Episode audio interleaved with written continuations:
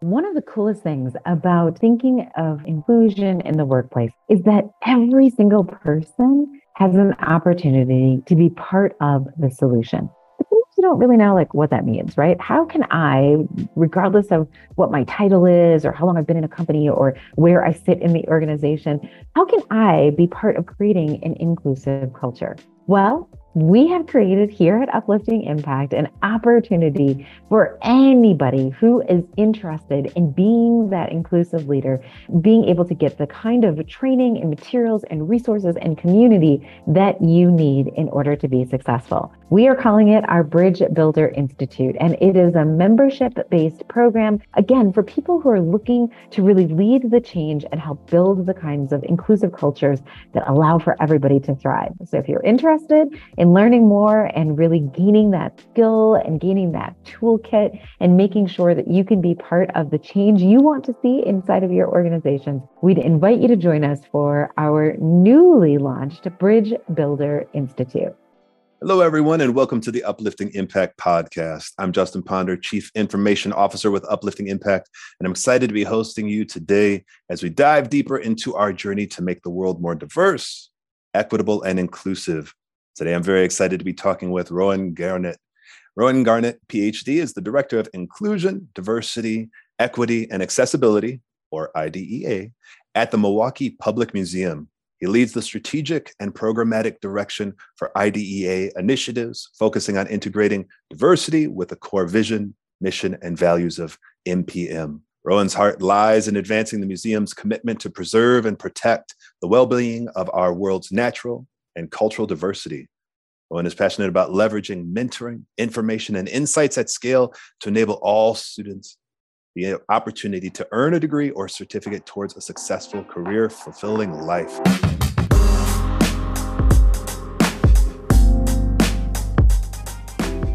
Rhoan Garnett, welcome to our show.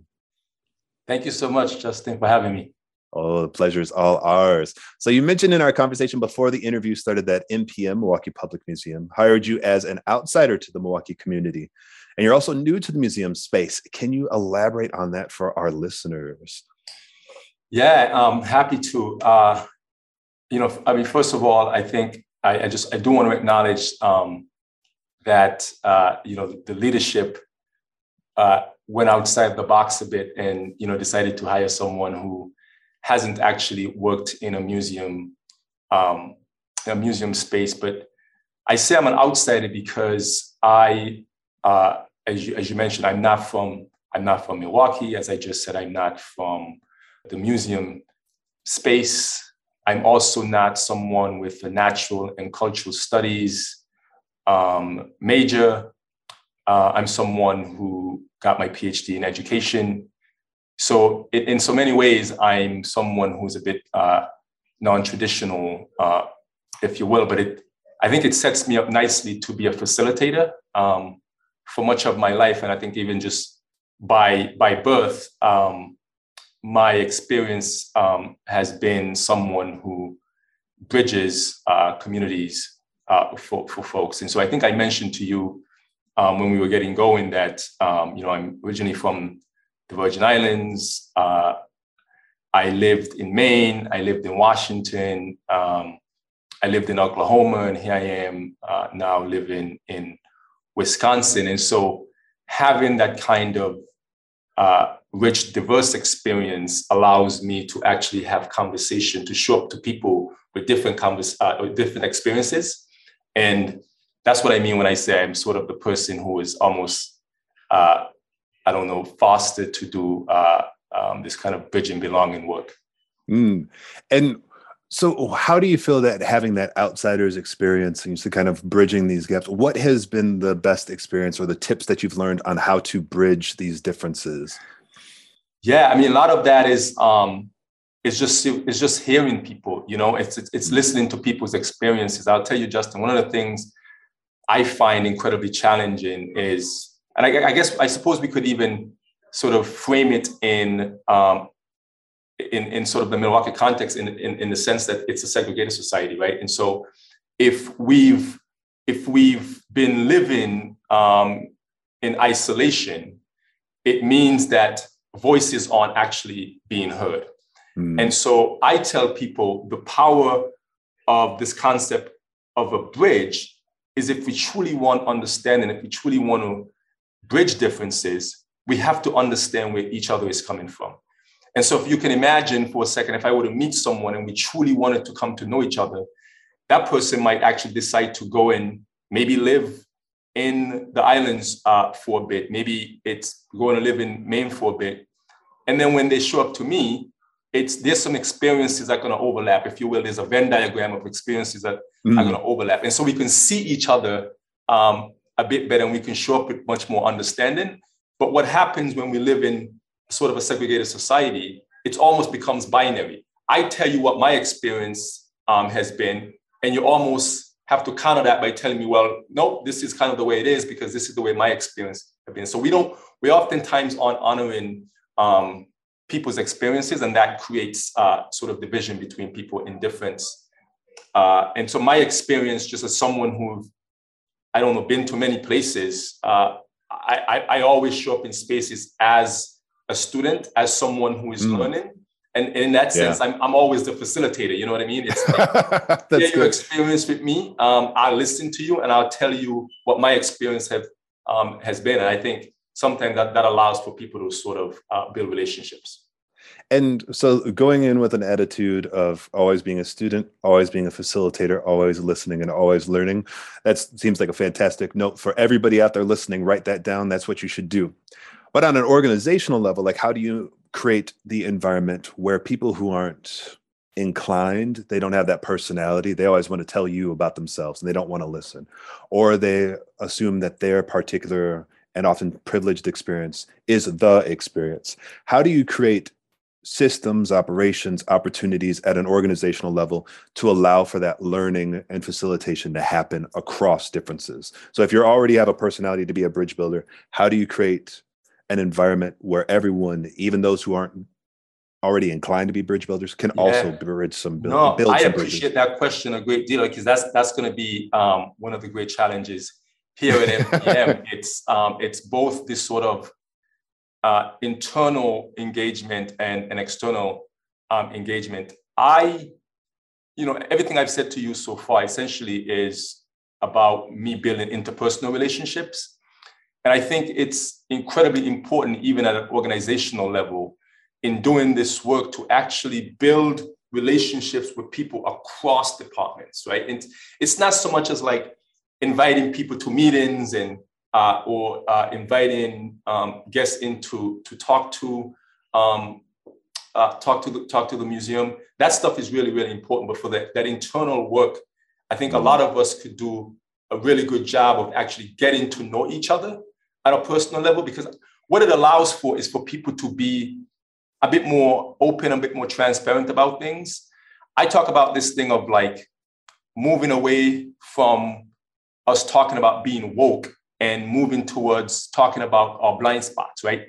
Like I can imagine if a lot of people were in a space and show up talking about where they can't see themselves, where they can't see how they enter into to spaces, um, that would allow for for all of us to sort of show up with a bit more humility. Uh, so as I begin my work here, a big part of the way I'm hoping to do this, I think I've already began to do this, is to actually reach out to people on at an individual level to get to know folks. And a lot of that is very intentional in terms of the people who've who've been here, the people who've actually been at MPM for a very long time and who've established relationships with folks. And I tell people the relationship itself is the bridge, right? Mm. That relationship would allow me to move to the next one, to the next one and that that sort of um, the interpersonal relationships becomes the collection of the network that you need to move through. But for me i think it begins at a very interpersonal level engaging with people letting people know you hear them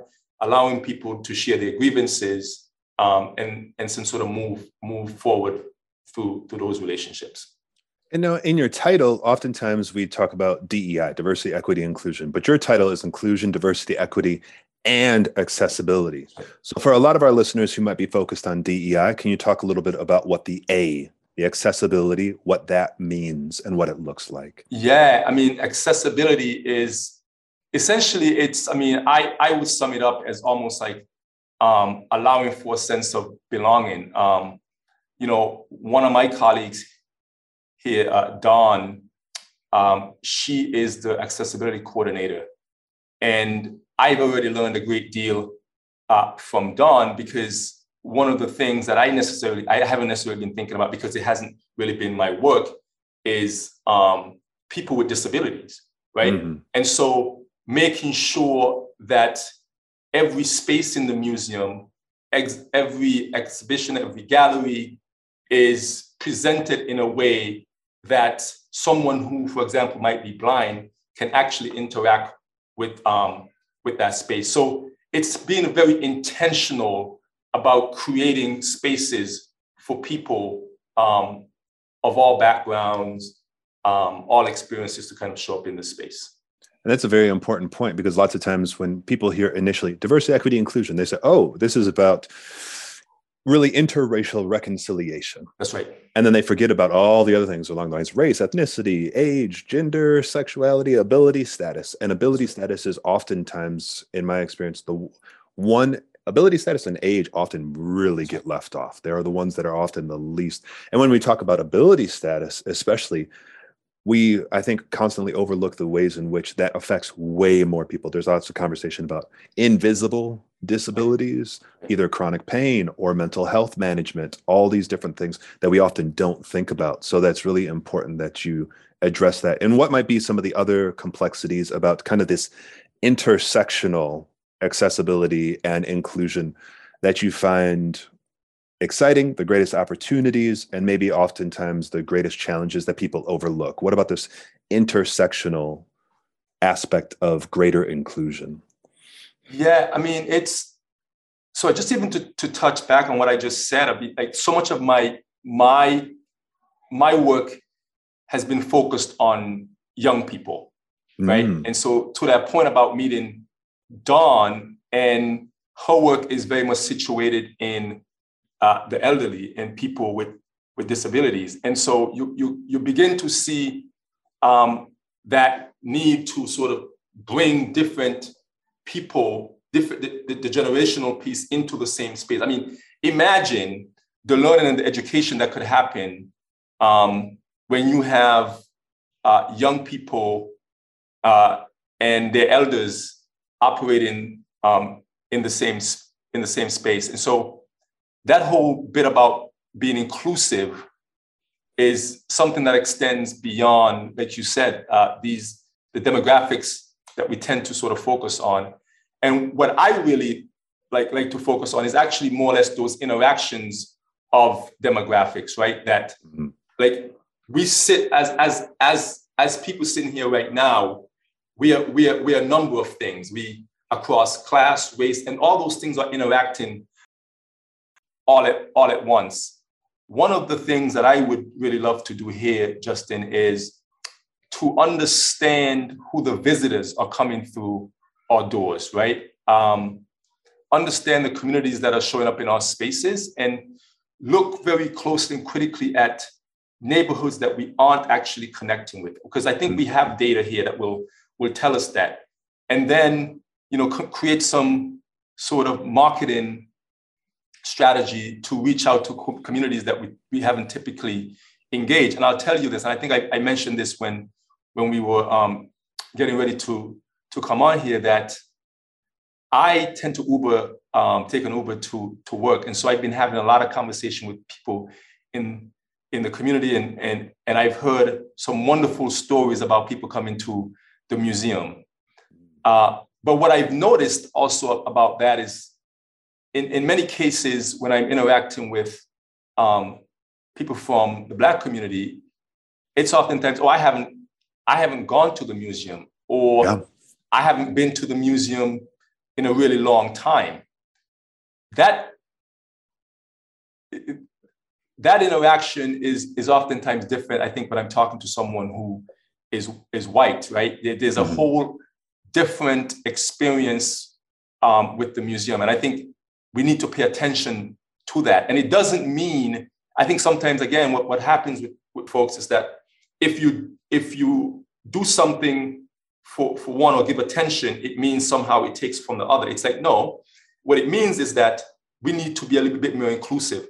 So let's do some targeting on populations or groups of people that we typically haven't um, served. And so that's some of the work that I'm going to try to figure out how to do here is to set up something where I'm looking at each department and I'm asking them to think within the context of idea, what, what has your work looked like? And what would right. you want your work to look like um, as we go forward? And as I begin to have those conversations, I guarantee you I'm going to tease out some themes that cuts across, um, I think, what we are hoping to accomplish here um, at the museum. And I think you mentioned something that's really valuable to most of our listeners as well. It's like if you're at a museum, at a public museum, or if you're at an art museum, or you work for a symphony orchestra, or um, a library, oftentimes there's these spaces or particular companies that sell a particular product. There very often becomes either through historical kind of neglect of a particular population or larger cultural um, events beyond the uh, individual institution's control. The developed sense that that space isn't for me.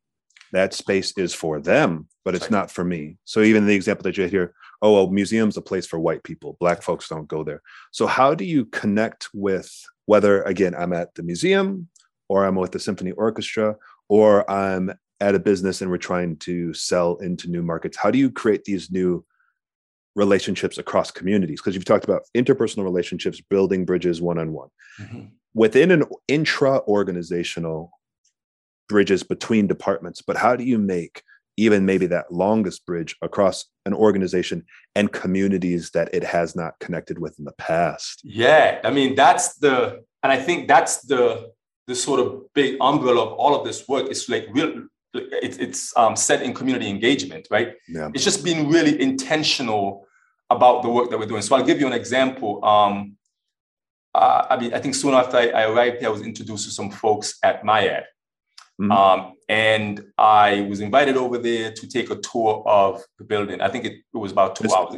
And it's the Milwaukee Institute of Art and Design, right? That's right. Yeah, yeah. That's right. Um, and I, I don't know, like 20 minutes in, into the space in the conversation, I was inspired uh, because you actually had students work on display, right? And so I left there um, with the question, like, who do I talk to next to figure out how to uh, begin to have a conversation about how we um, we do some work across our, our, institutions. And I met a, um, a gentleman uh, named Brad, uh, and we began to talk about this idea that we have here to do some some work in the in the Africa exhibit. And it was quickly, well, is there anyone in the space that you know in your network that are expert, you know, scholars or community members who can really speak to what they think should be represented in that uh, in that Africa, Africa Gallery um, space because it needs to tie that that space itself needs to probably tie back to the Wisconsin or Milwaukee community.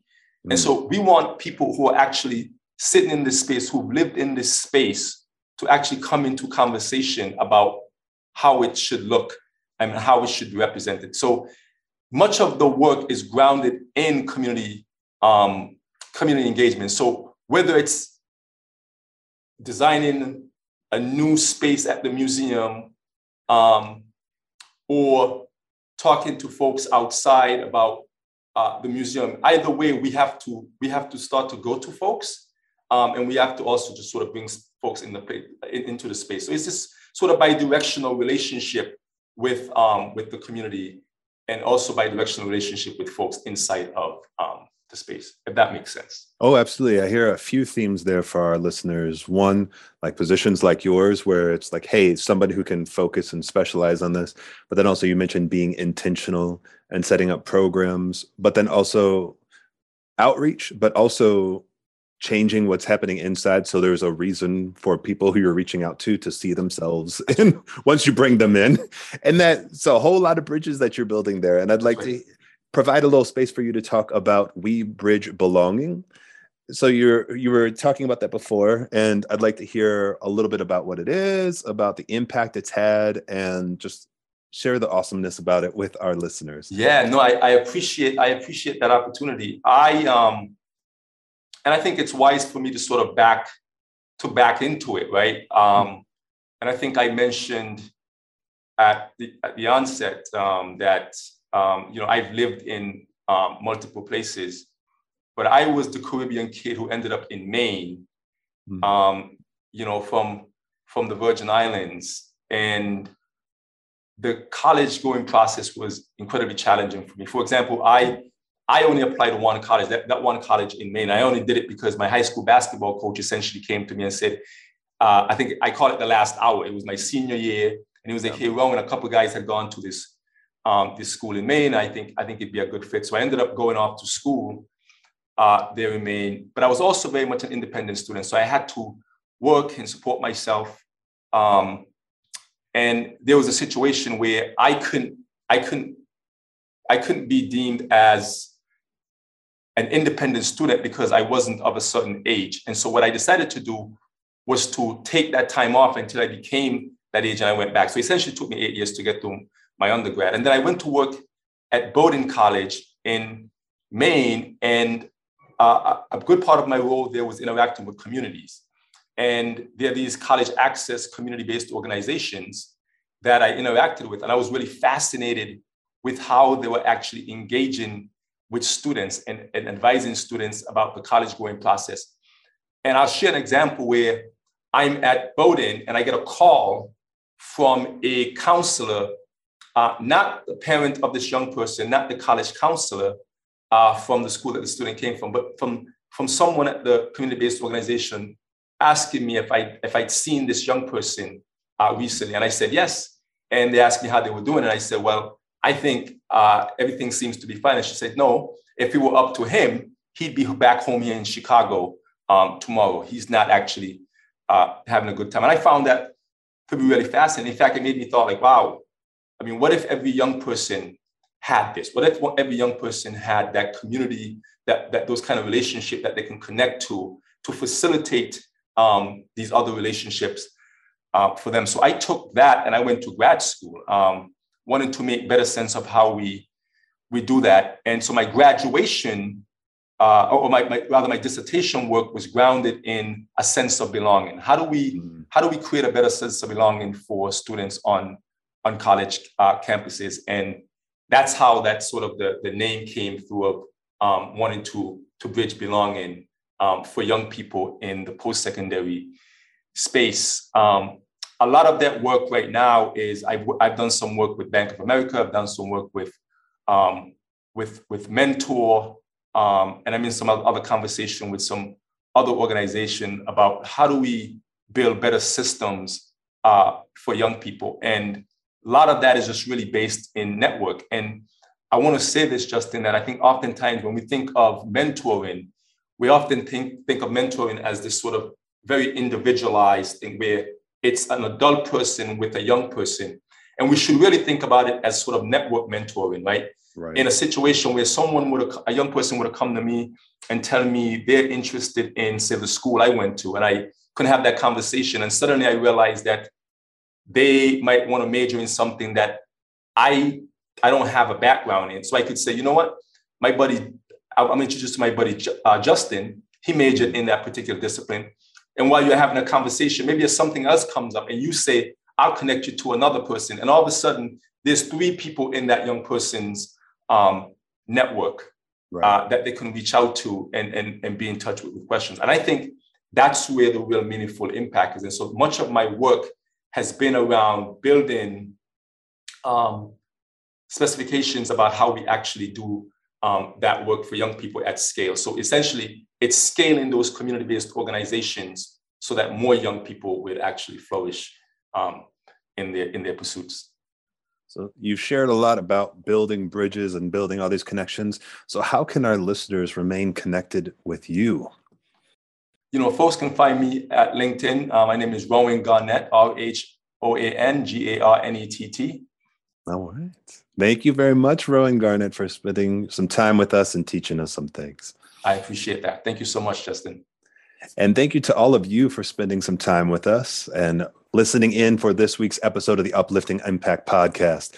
And you know what? We need more people like you to uplift the impact. In order to do so, be sure to share this episode, comment on it by going to our website at upliftingimpact.com, or provide your thoughts directly to us through LinkedIn at Uplifting Impact or looking for Justin Ponder and Deanna Singh. And until next week, keep uplifting the impact.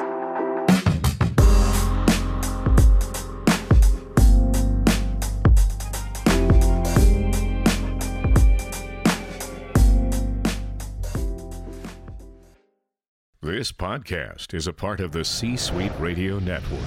For more top business podcasts, visit c-suiteradio.com.